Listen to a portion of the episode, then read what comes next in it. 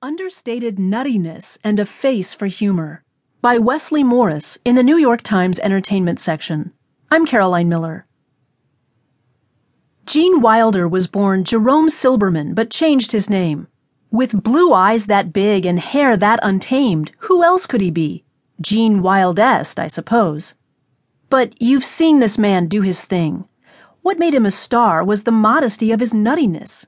You had to get a rise out of him